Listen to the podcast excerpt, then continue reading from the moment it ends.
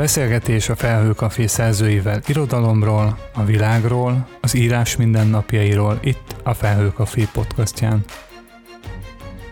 Engem Kocsis Gergelynek hívnak, és önök a Felhőkafé irodalmi portéműsorát hallgatják. A harmadik vendégemmel Stein Emmával a februárban megjelent Kőbölcső című könyvéről, a nevelőszülőként átélt emberfeletti megpróbáltatásairól és a készülő új könyvéről beszélgettünk. Emma bízik benne, hogy a könyvével és a témába indított honlapjával rámutat ennek a különleges hivatásnak az igazi értékére. Köszöntöm a Felhő Café Portrék podcast hallgatóit. Harmadik vendégem Stein Emma. Szia Emma. Szia Gergő, köszöntöm a hallgatókat is. Örülök, hogy elfogadtad a meghívásomat. Érdemes lenne talán belemenni abba, hogy, hogy mit érdemes róla tudni.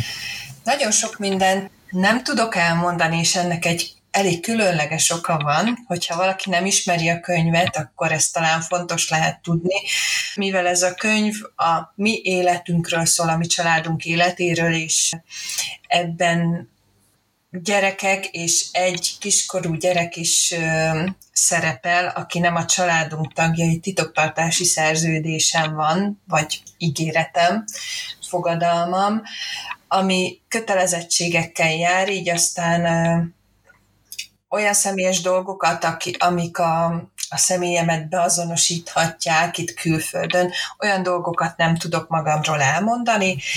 Annyit talán, hogy szociális munkásként végeztem a Szegedi Tudományegyetemen, férjhez mentem, van két saját gyerekem és egy nevelt kislányom, már három éve, illetve a családunkhoz tartozik immáron két négylábú gyerek is, aki teljes jogú családtag szintén a Ezek kutyagyermekek, vagy Kutya. egyéb állatgyermekek? Kutya. Kutyagyermekek. És milyen kutyák? Sicuk. Sicuk. Az egyik, az idősebbik négylábú lányom, ő szerepel a könyvben is, ő a könyvben a Bugi mhm. nevet kapta, és uh-huh. a második, ő viszonylag friss szerzemény, egy éves, ő pedig Happy névre hallgat. Happy néven, nagyon aranyosak lehetnek. És hát a könyvből tudom, hogy ti, és most is így a hallgatókkal hagyosszam meg, hogy mi interneten keresztül beszélgetünk, tehát nem egy helységben vagyunk. Hogy te nem Magyarországon élsz, azt el lehet mondani, hogy melyik országban Persze, éltek? ez benne van a könyvben, mi Németországban élünk már közel tíz éve. Aha. Nagyon érdekelne, mert én is éltem egy kicsit külföldön. Tudom, hogy ez egy nehéz döntés, mikor az ember úgy dönt, hogy akkor fogja a sátorfáját, és egy másik országba elköltözik. Mi vezetett ide benneteket, hogy, hogy érdemes Németországba kiköltözni, vagy egyáltalán az, hogy elköltözzetek Magyarországról? Hú, hát um, azt hiszem, hogy több százezer honfitársunk együtt tudnék erről mesélni. Összességében annyi volt ennek az oka, amit a könyvben is leírtam, hogy úgy éreztük, hogy szívünket, lelkünket beletesszük az otthoni életbe, és nem jutunk egyről a kettőre, nem tudunk olyan életet biztosítani magunknak és a családunknak, amit, amit elképzeltünk, és úgy döntöttünk, hogy, hogy megpróbáljuk, megpróbálunk egy esélyt adni magunknak arra, hogy egy nyugodt, kiegyensúlyozott, biztonságos életet éljünk. Tehát itt nem arra gondolok, hogy milliókat szerettünk volna, hanem, hanem egy olyan minimumot, amit két sok diplomás ember egyszerűen uh-huh. megálmodhat magának. És mennyire jöttek be ezek a számítások? Most már ezek 9-10 év után azt lehet mondani, hogy elég jó rálátásod van erről a döntésről. Én azt gondolom, hogy, hogy amit szerettünk volna, amit célul tűztünk ki, azt, azt elértük. Mondhatnám azt, hogy kár, hogy nem léptük meg korábban, de nem mondom, csak zárójelben. Térjünk talán oda arra a témára, amiről a könyvet szól. Most, ahogy az előbb is említetted, három évvel ezelőtt úgy döntöttetek, hogy nevelőszülőként magatokhoz vesztek egy, egy, egy kislányt hogy jött ez a döntés, hogy mi volt ennek a döntésnek a hátterében? Ahogy a könyvben is leírtam, én világéletemben egy, dolgozó anya voltam, első generációs értelmisége, ezáltal aztán nagyon meg kellett hajtani a lovakat, hogy bizonyítsam a rátermettségemet magamnak is, meg azoknak is, akik, akik belém fektették a bizalmat és, és a támogatást, tehát a szüleimnek, a nagyszüleimnek és, és tulajdonképpen a munka volt az életem. Ez a gyerekek megszületése után egy kicsit menekülés is volt, az igazsághoz hozzátartozik, hmm. mert a gyerekek nagyon betegesek voltak, és hát azt kell mondjam, hogy egy kis nyugalom az, az, az nagyon hosszú ideig csak a munkahelyemen tudott megtalálni. Aztán pedig egyszerűen a kihívás. Tehát mögöttünk volt egy országváltás, ahol fel kellett építeni egy teljesen új életet, karriert, otthont a gyerekeknek, szociális kapcsolatokat, mindent. Tehát akkor meg az vette el az időt, és, és egy, egy betegség ébresztett rá arra, hogy ez másképpen is működhet. Tehát életem első mhm. élménye az ezután a betegség után talált meg 40 évesen, amikor felfedeztem azt, hogy, hogy milyen is anyának lenni Isten igazából, amikor van arra az embernek ideje, energiája, kedve, és, és így minden együtt ahhoz, hogy, hogy, hogy tényleg a családjával foglalkozzon. Ez egyfajta ilyen ráébredése volt azoknak a dolgoknak, amik, amik már régóta benned így voltak? van, amiről nem is tudtam, hogy bennem vannak. Tehát azért úgy te szereted így, is a könyv alapján úgy érzékeltem így halmozni a dolgokat, tehát hogy így ugye a munkás sem feltétlenül az a, hát akkor most tegyünk egy papírt arrébb az asztalon, tehát azért ott is érzelmileg, erről lehet beszélni persze, egyébként, hogy mivel foglalkozok a könyvben is említett, tehát hogy az sem az a munka, ami feltétlenül egy ilyen stabil érzelmi állapotot, tehát hogy ott azért trauma van bőven, akkor az, az várható volt szerintem akkor, amikor magatokhoz vetétek ezt a gyereket, hogy nem lesz probléma mentás. Tehát, hogy így ezeket így mennyire láttad előre, hogy ezek így kulminálódni fognak, és, és össze, összeadódnak olyan szinten, hogy ezt nagyon nehéz lesz majd kezelni. Amikor Lulu hozzánk került, akkor én egy menekült táborban dolgoztam. A menekült táborban lévő munkám leginkább adminisztrációs feladatokat takart. Ennek az volt az oka, hogy egy olyan ember tömeget kellett kevés embernek ellátnia, tehát Mennyi embert képzeljünk el? Tehát mennyien laktak ott abban, vagy éltek ott a táborban? Úgy képzeld el, hogy, hogy mondjuk egy százszázalékos munkaviszonyra, tehát amikor valaki teljes állásban dolgozik, uh-huh. arra 110 család jutott. 110 család. Uh-huh. De úgy képzeld el, hogy ugye egy család, az mondjuk át mondjuk 6-8 emberből. Uh-huh. És így mit lehetett tenni egy emberként ezzel a... Ez egy, ez egy kisebb falu Magyarországon. Nem laktak ott, ott annyian, tehát én is 50%-ban dolgoztam, mert 100%-ban ezt nagyon-nagyon nehezen lehetett volna vinni ezt a munkát. Tehát az a, az, a, az a teljes kikészülés lett volna, és ezt nem is igazán vállalják itt a németek sem. Tehát nagyon kevés ember Aha. dolgozik itt 100%-ban. Nekem egy félállásom volt a menekültáborban, de az is ilyen 80 embernek a, az életét kellett tulajdonképpen kézben tartanom. Tehát, hogy te ott segítettél nekik a mindennapi Így intézésbe, van. vagy lelki mi, mi volt a, a fő feladat? A fő feladatom amit tulajdonképpen az élet minden területére kiterjedt iskolai beíratás, óvodai beíratás, nyelvkurzus, munkakeresés, önéletrajzírás, orvosi időpontok foglalása, mindenféle hivatalos dokumentum beszerzése, fordítatás, segélyeknek az igénylése. Tehát ez egy iszonyatosan kemény meló volt. Uh-huh. Értem. A, ott azt el tudom képzelni, és egyébként milyen, hogy kommunikáltatok egymással? Tehát, hogy mi volt a közös nyelv? Kézzel, lábbal.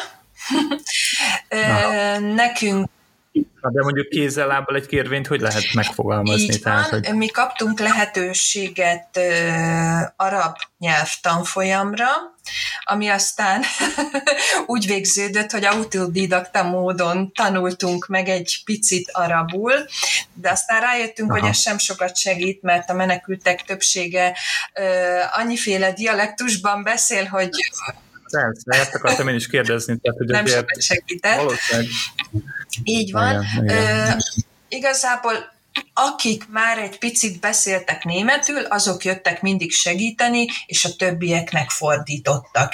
Így aztán ilyen, mit tudom én, egyes A2-es német nyelvtudással mindig mindenki hozta a papírjait be az irodába, és akkor okay. én bogaráztam ki, hogy akkor melyik a keresztneve, melyik a vezetékneve, tehát nagyon-nagyon durva volt először ez a rész.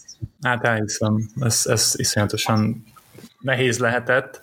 És akkor visszatérve az eredeti kérdésemre, tehát volt, mondjuk úgy, hogy nem fagylalatot árultál a sarkon, és volt, volt egy ilyen életkörülmény, és akkor erre azt mondtad, hogy akkor már pedig te szeretnél eh, nevelőszülőként egy gyereket. Tehát, hogy nem, így, nem, nem így volt. Nem így volt.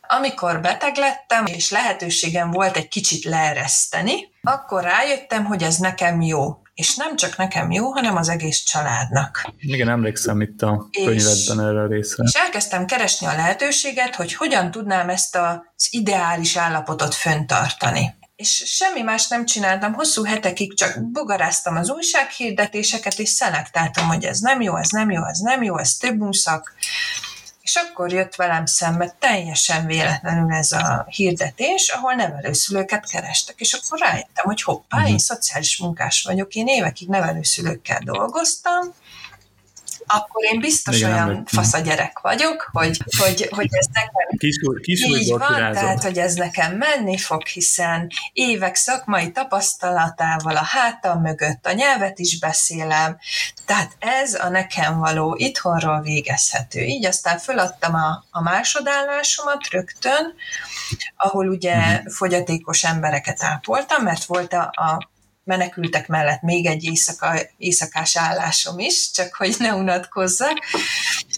Hát mondom én, hogy egy ilyen halmozó típus. Igen, mindig keresem a bajt. Azt föladtam, és jelentkeztem. Miután uh-huh. megbeszéltem természetesen a családdal, és ők is igazából mm, bólogattak, tehát nem volt ez nagy vita tárgya itthon. Kicsit térünk rá magára a könyvre, meg a, a könyvben elmesélt történetedre, ami azt gondolom, hogy elég szívbe markoló, úgy mind a két fő szál bennem, meg ahogy kapcsolódik. Talán az lenne számomra a legérdekesebb kérdés, hogy, hogy hol tartotok most? Tehát, hogy egy, egy pár szóban mondd el szerintem a könyvnek a tartalmát, ha valaki esetleg nem olvasta, és itt is ajánlom, hogy nyugodtan olvassa el, sőt, biztatom arra, hogy olvassa el de hogy, hogy, talán magát a fő konfliktusokat érdemes lenne egy pár szóba elmondani, és engem speciál az nagyon érdekel, hogy hol tartotok most, tehát hogy ott a könyv abban marad egy helyzetben, van benne szándékosan néhány nyitott kérdés, tehát nem zárod le a történetet, de hogy talán ezt az évet egy picit érinthetnénk. A könyv arról szól, hogy egy két gyerekes család, azaz mi a Stein család, magunkhoz veszünk egy ukrán kislányt, mint nevelőszülők. Ezt azért nagyon fontos uh-huh. kihangsúlyozni, hogy nevelőszülők, és nem mint örökbefogadó szülők, mert itt, ebben a helyzetben, a nevelőszülőségben az a legmeghatározóbb szempont, hogy itt a gyermeknek a helyzete átmeneti. Tehát tulajdonképpen az a cél minden nevelőszülő esetében, hogy a nála lévő gyerek visszakerüljön a lehető leghamarabb a vér szerinti családjába. Ha erre, erre van lehetőség, van lehetőség nyilván. Hozzánk is ide került egy két és fél éves kislány, Lulu, és az első pár nap után megtörtént a kapcsolatfölvétel az édesanyával, egy bizonyos csomag által, és onnantól kezdve a kislánynak a magatartása megváltozott, és szó szerint pokollá tette az életünket. Tehát a szakadék szélére sodort egy két és fél éves, egy egész családot. Kutyástól, uh-huh. gyerekestől, férjestől, házasságostól, mindenféle szinten. Ez a történetnek tulajdonképpen a, a fő szála. Nyilván itt ugye becsatlakozik a vér szerinti szülő, hogy milyen hatása van, és aztán van még egy szál, ami egy saját élmény, és nyilván számomra ez a tragikusabb, a saját gyermekemnek a, a történe, ami párhuzamosan folyt ezzel a krízissel, hogy az iskolában erőszak áldozatává vált. És hogy hogyan, hogy hogyan lehet ezt, ezt megélni, hogy két ekkora, ekkora terhet párhuzamosan vinni és döntéseket hozni egy olyan nehéz helyzetben, amikor az ember igazából már élni se akar. Igen, ez szerintem nagyon jól megírta, tehát, hogy így amikor olvastam ezeket a dilemmákat, ahol igazából nincs jó választás, tehát csak rossz választás van, és az ember próbál küzdeni, ezt, ezt nagyon-nagyon jól megértetett. És hát gondolom, próbáltad ezt valahogy mederbe terelni, ezeket a gondolatokat, mert ezeket az érzéseket azért sokszor elég nehéz leírni, amiket érzel. Hol volt az a pont, amikor úgy érezted, hogy, hogy akkor ezt, ezt, a, ezt a könyvben meg kell fogalmazni, tehát hogy ezt egyszerűen ki kell írni magadból.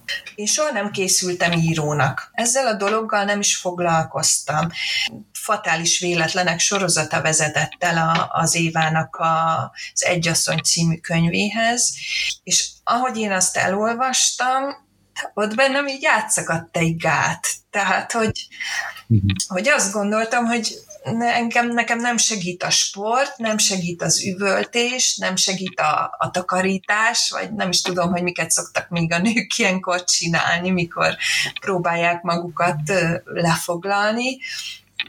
És én akkor azt éreztem, hogy nekem írnom kell. Tehát ez, ez, ez így jött, és, és nem akartam könyvet írni, én ezt nem a nagy nyilvánosságnak szántam, nekem egyszerűen ez egy, egy eszköz volt ahhoz, hogy én összeszedjem a gondolataimat, és ezáltal saját magamat is. És ezt milyen formába kezdted el írni? Ezt így magadnak egy naplóba, vagy pedig valamilyen szervezettebb Nem, formában? én egyszerűen fogtam a laptopot az ölembe, és egy Word dokumentumba írtam, írtam, amit kiadott a fejem. Tehát Aha. akkor ilyenkor se kép, se hang nincs nálam, teljesen elvesztem a kontrollt a külvilág felett, és egyszerűen így, így kifolyik belőlem ez a, ez a dolog.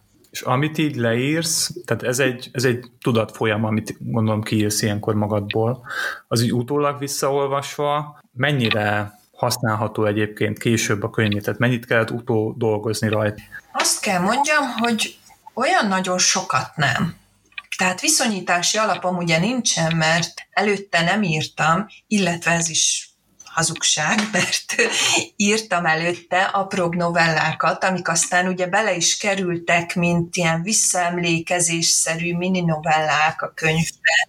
Azokat nagyon szerettem benne, azok egy kis égkövek ott a, a, a gyerekkoromban így van, tehát azokat utólag beletettem, mert ahogy megírtam ezt a szöveget, rájöttem, hogy vannak dolgok, amik csak számomra érthetőek. És hogy mindenki számára érthetővé tegyem, ezért tettem bele a dolgokat a nagyszüleimről, a nagyapámról, a gyerekkoromról, aztán a kritikus pont, ugye a pofon, amire például még senki nem mert rá kérdezni.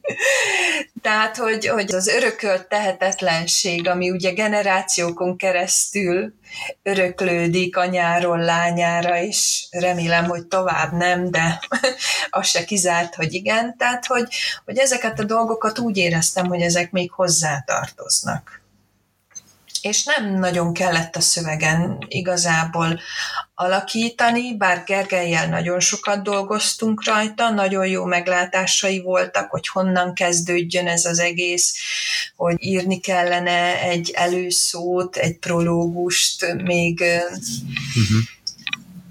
jó meglátásai voltak, és, és megfogadtam a tanácsát, és azt gondolom, hogy, hogy egy kerek egész lett belőle.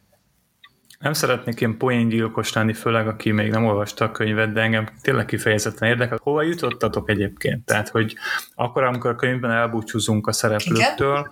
ott azért elég sok nyitott kérdés van. Tehát mennyire sikerült mondjuk a családot ismét vagy amennyire a lehetőségek engedik egy pozitívabb mederbe terelni? Nézd, a történet az körülbelül egy másfél évet ölel fel, egy szűk másfél évet, és azóta ugye eltelt még egy másfél év, már, már még egyszer több, mint másfél év. Ez azért nagyon-nagyon sok idő egy kisgyerek életében, tehát Lulul rettentően sokat fejlődött, sokat okosodott, sokat ért, és a, a családban elfoglalt helye is viszonylag stabilabb, de, de uh-huh. még mindig nem zárom ki annak a lehetőségét, hogy egyszer azt mondjuk, hogy nem bírjuk. Uh-huh. Ugyanis a könyvből, aki elolvassa, annak bizonyára le fog jönni, hogy mi egy érzelmileg nagyon stabil és nagyon összetartó család vagyunk. Tehát nem azok a fajta emberek, akik egy fedél alatt élnek, és, és mindenki el van a maga kis életével foglalva, hanem nekünk nagyon fontos ez az érzelmi kötődés. És ebben az egyben Lulu nem képes változásra. Legalábbis eddig nem volt képes változásra. Tehát elvágja ezeket a szálakat, vagy próbálja elvágni? Nem az, hogy próbálja elvágni, hanem nem képes rá. Tehát nem képes ja. az érzelmi érzelmi kötődésre. Nagyon jól manipulálja az embereket, nagyon gyorsan eltanul olyan formákat, amik, amiket tőlünk lát, tehát a bújás, a puszi, az ölelés, de a mi számunkra, akik, akik ismerjük és együtt élünk vele, ez azonnal lejön, hogy ő ezt nem magától adja, hanem hogy el akar érni vele valamit. És ez egy hihetetlen mm. nagy különbség. Hát remélem azért, és amennyire így a család el tudja fogadni, ezt tudjátok folytatni, mert azért ez egy, ez egy nagyon nemes harc, és egy nagyon nemes küldetés, és ott nagyon megszenvedtetek, így a könyvből is ezt lehet elolvasni ezért, hogy, hogy ez a dolog ezt tudjon működni. És egy picit távolodjunk el a történettől, tehát megírtad a könyvet, megjelent, most már nem tudom, három-négy hónappal ezelőtt. Milyen fogadtatása van? Tehát, hogy mik a visszajelzések a könyvről? Hú, hát én nagyon meglepődtem, mert, mert azt gondolom, hogy, hogy nagyobb érdeklődésre tart számot annál, amit én mondjuk úgy, úgy elvártam. Tehát rengeteg riport. De mi mit vártál el? Hát ez egy, ez egy nagyon érzékeny, érdekes és drámai történet, amit, amit leírsz, meg az egész környezet nem egy mindennapi dolog. Mit vártam el? Semmit. Tehát nem tudom, nem tudom, nem igazán voltam én erre fölkészülve, azt kell, hogy mondjam. Ugye az uh-huh. ember, hogyha, hogyha ilyen írói ambíciói vannak, akkor ne, nagyon fontos a megjelenés, meg a visszhangok.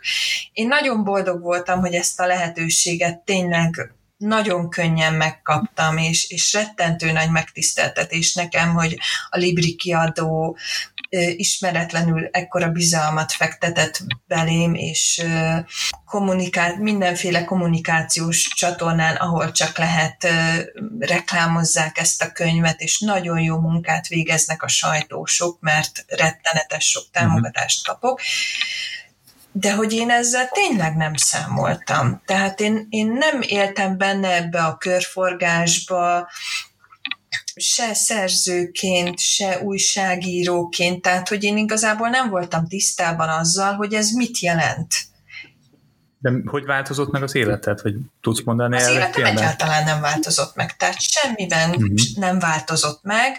Ez valószínűleg a pandémiának is köszönhető, ugye, hogy nincsenek könyvbemutatók, meg autogramosztás, tehát hogy ez nekem teljesen kimaradt az életemből viszont rengeteg üzenetet kapok, kommenteket, tényleg e-mailt, levelet, messengeren, a szerzői oldalamon, a Facebookon, ezen kívül létrehoztam ugye a Kőbölcső honlapot, ahol interjúkat készítek ugyanebben a témában is, és nem gondoltam volna, hogy ennyi embert érdekel. Tehát, hogy, hogy ennek viszont nagyon örülök. Nagyon örülök, hogy ez a uh-huh. téma, ez fölkerült, és úgy néz ki, hogy most még tartósan fent is van a terítéken, hogy így fogalmazzak. Uh-huh. És volt esetleg valami kellemetlen élményed ezzel kapcsolatban? Vagy inkább csak kellemes élmények csatlakoznak? Rengeteg kellemes élményem volt, nagyon sok. Kellemetlen ö, az is volt, de Azért, mert én másra készültem. Tehát én az ellen vérteztem föl magam még a megjelenés előtt, hogy én, mint első könyves szerző, majd meg lesz kritizálva a stílusom, meg a szófordulatok, meg a nem is tudom micsoda, tehát, hogy minden, ami az írás mikéntjéről szól. És Érdekes módon, hogy ezzel kapcsolatosan egyetlen egy negatív kritikát nem kaptam, de voltak olyan kommentek, meg értékelések, hogy hogy mertem erről a dologról ilyen nyíltan írni, meg, meg hogy, hogy tölthettem volna az írásra fordított időt inkább a gyerekkel, meg ilyen beszólások. Tehát ez azért úgy, úgy, úgy be, bemart, igen. ez kellemetlen volt. Hogyan érintette ezt, tehát, hogy ezek a valószínűleg teljesen alaptalan és kifejezetten rossz indulatú megjegyzések, hogyan, hogyan tudtad magadat ezen túltenni? Vagy könnyen ment? Itt, itt be, ott ki? Nem ment könnyen. Írtam a hadikos, vagy a Péterfi Akadémiás csoportba, és aztán láttam, hogy az Éva meg a Gergely milyen kommenteket és milyen cikkeket kap, és akkor úgy elgondolkodtam, és eszembe jutott, hogy nekem még marha jó dolgom van, úgyhogy egy szavam se lehet. Aztán úgy. Te még a könny- könnyített mész. Minden viszonyítás kérdése. Értem. Ha már itt a Péterfi házas pár szóba került, érdekelne, hogy így a, mondtad, hogy a novellákat is beletetted, amit korábban írtál. Ezeket egyébként te az akadémia keretén belül írtad, vagy azt megelőzően? Tehát, hogy mit adott az akadémia mondjuk ehhez a könyvhöz, vagy az írói stílusodnak a csiszolásához? Én borzasztóan boldog vagyok, hogy, hogy rátaláltam Péter Gergelyre és Évára, mert Nálam ez az egész írás dolog, ez úgy indult, hogy a gyerekeim nagyon megunták azt a 20-22 mesekönyvet már, amit magunkkal hoztunk ide Németországba, és kínomban elkezdtem mesélni történeteket a gyerekkoromról, a kollégista életemről, és a nagyszüleimről, tehát ezekről a régi dolgokról, amik már tőlük egy fényév távolságra vannak, és ez rettentően tetszett nekik. És én azt gondoltam, mm. hogy, hogy hú, de jó, akkor én meglepem őket, és ezeket a történeteket megírom, és beköttetem, és akkor ez majd egy szuper ajándék lesz nekik, hogy majd ezt ők elolvashatják a gyerekeiknek, vagy valami. De ugye, ugye én semmit nem csinálok félgőzzel, és amikor én ezt elkezdtem írni, akkor rájöttem, hogy ha már megírom, akkor csináljam professzionálisan, akkor keresek egy írás kurzust, hogyan tudnám ezt, ezt mégis jól csinálni mi, hogy minőségi dolgot adjak ki mhm. a kezemből, és találtam egy kurzust, ez nem a Péterfi Akadémia kurzusa volt, hanem egy másik. Elküldtem ezeket a kis novellákat, és olyan visszajelzést kaptam, hogy jó, jó, nagyon nagy a szókincsem, de hogy nem látom a lényeget. És akkor ez így bőven ki volt fejtve, és olyan magyarázatot kaptam rá, amit egyszerűen nem is értettem. Uh-huh. És akkor azt mondtam, hogy hát jó, nem lehet mindenkiből agysebész, akkor ezek szerint író se, hát akkor hagyjuk, ez ennyi volt. És amikor rá egy fél évre tényleg nagyon mélyen voltam, és a kezembe akadt az egyasszony, akkor ez így, és elkezdtem írni ezt a történetet, a sajátomat, akkor megint úgy voltam vele, hogy akkor csak keresek valaki mást. És akkor akadtam rá a Péter Gergely akadémiájára, és marhára nem voltam képbe, tehát én azt se tudtam, hogy neki köze van az Évához. Tehát ez nekem Aha. először akkor esett le, amikor én beléptem a hadikba, és ott állt mellette az Éva. Na hát volt Aha. nagy meglepetés. és nagyon boldog voltam, mert ezt a kurzust, ezt tulajdonképpen a, a férjemtől kaptam karácsonyra. Hazarepültem mindig Magyarországra. Egy nap alatt megjeltem, és rettentően élveztem ezt a hadikus kurzust. Uh-huh. Tehát egy olyan közegben találtam magam, amiről mindig is álmodtam világéletembe. Okos, kedves, intelligens, jóindulatú és rettentő tehetséges emberekkel, akik ott ültek körülöttem, és akik mellett simán elmenne az ember az utcán, és mégis annyi mindennel vannak tele, hogy így szívtam magamba, amiket írtak, ahogy beszéltek, mint egy szivacs. És az, hogy Gergely meg Éva, hogy fogadtak, tényleg egy utolsó nóném senkit, aki bejött az utcáról, és emlékszem, hogy még a bejárati ajtót se találtam, és a pincér mutogatott belülről, hogy menjek el a Megvan, nekem is, én is addigba kezdtem, és ott az elején bolyongtam körbe-körbe az épületben, mire megtaláltam a megfelelő épületet, úgyhogy megvan ez az élmény, és nagyon-nagyon jól leírtad azt, a, ami, ahogy nekem is ez az egész elindult ott a hadikban, hogy így, így mint egy ilyen mesevilágba lettem volna, mint a hirtelen valaki kinyitott volna egy olyan ajtót, ami mindig is ott lett volna, csak senki nem mutatta meg idáig és hogy amögött valami teljesen új, varázslatos dolog lenne. Így van, és nagyon-nagyon sajnáltam, hogy aztán a Covid miatt abba maradt ez a kurzus, és nyilván utána én Gergelyel nagyon sokat dolgoztam rajta, privátba, interneten keresztül, uh-huh. de hogy én már annyira várom a lehetőséget, hogy megint szabad legyen az út, és a zöld lámpa után megint egy személyes találkozásokkal véghez vitt kurzuson vehessek részt, mert nem szeretném abba hagyni. Egyszerűen, ha soha nem is írok egy betűt se, akkor is úgy érzem, hogy, hogy ott megtaláltam. Tényleg írsz azóta? Tehát mióta megírtad a könyvet, azóta írsz? Tehát rutinoddá vált, hogy írsz, vagy pedig most így egy picit elment a fókusz erről? Nem ment el a fókusz erről. Interjúkat csinálok most rendszeresen, az nyilván egy kicsit más. Az nem erről szól, viszont elkezdtem írni egy regényt, egy időutazós regényt, aminek ugyanez a témája, a a mhm. család, a generációk közti különbségek. Aztán, hogy ebből lesz-e valami, vagy nem, igazából most úgy vagyok vele, hogy ezt a saját szórakoztatásomra írom. Nyilván ennek is vannak valós alapjai, van benne kitalált dolog, de hogy én egyébként egy ilyen nagyon lokál patrióta vagyok, és ez a szülőhelyemen játszódik ez a történet. Köszönöm szépen a beszélgetést. Talán itt a végén még arra térjünk ki, hogy ez a, az az interjú, ez a podcast a Felhőkafén fog majd megjelenni, hogy van-e valami gondolatod itt a Felhőkafé kapcsán, adott-e neked bármit is a Felhőkafé? A Felhőkaféval az a helyzet, hogy nekem egy iszonyat nagy hiánypótlás volt az utóbbi időben a megjelenése óta, ugyanis nagyon-nagyon nagy törést éreztem az életemben, hogy ott megszakadt a tavaly márciusban az a sorozat, ahol én fölvettem a fonalat a hadik kurzuson, mm. és hiányoztak a többiek, hiányoztak az új impulzusok, az írások, amikre teljesen ráálltam.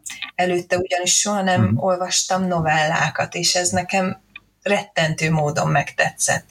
És amióta megjelentek az első írások a Felhőkafén, én azóta törzsolvasó vagyok. Nem hiszem, hogy van olyan novella, amit nem olvastam egyébként el azóta.